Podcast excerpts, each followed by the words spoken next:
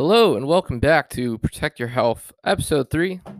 I'm Kyle Rosa of Protect Your Fitness, making this one real, real brief.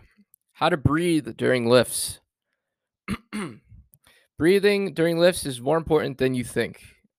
If you hold your breath in during your lift for a certain amount of time, you do what's called a Valsalva maneuver. If you do the Valsalva maneuver, you tend to lift heavier weight and you have a lot more body stability. But what gets put on the table is now rising blood pressure. Your blood pressure can spike to as much as three times its normal amount while doing the Valsalva maneuver. So basically, it's a maneuver reserved mostly for athletes or people who are really highly trained and know how to breathe properly. So, breathing properly is way more important than a lot of people think. On that note, here is the easiest way to look at breathing during your lifts. Breathe in on the easy part and breathe out on the hard part. So, to visualize this, think of a squat.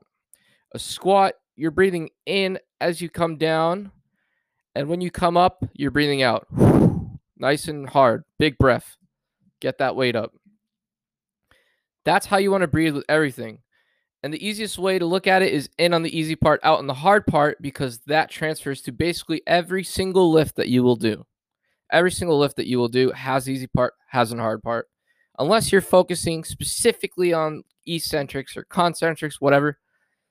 Look at it that way, breathe that way, and you're going to be able to lift in a much more deliberate manner and get a lot more gains out of it.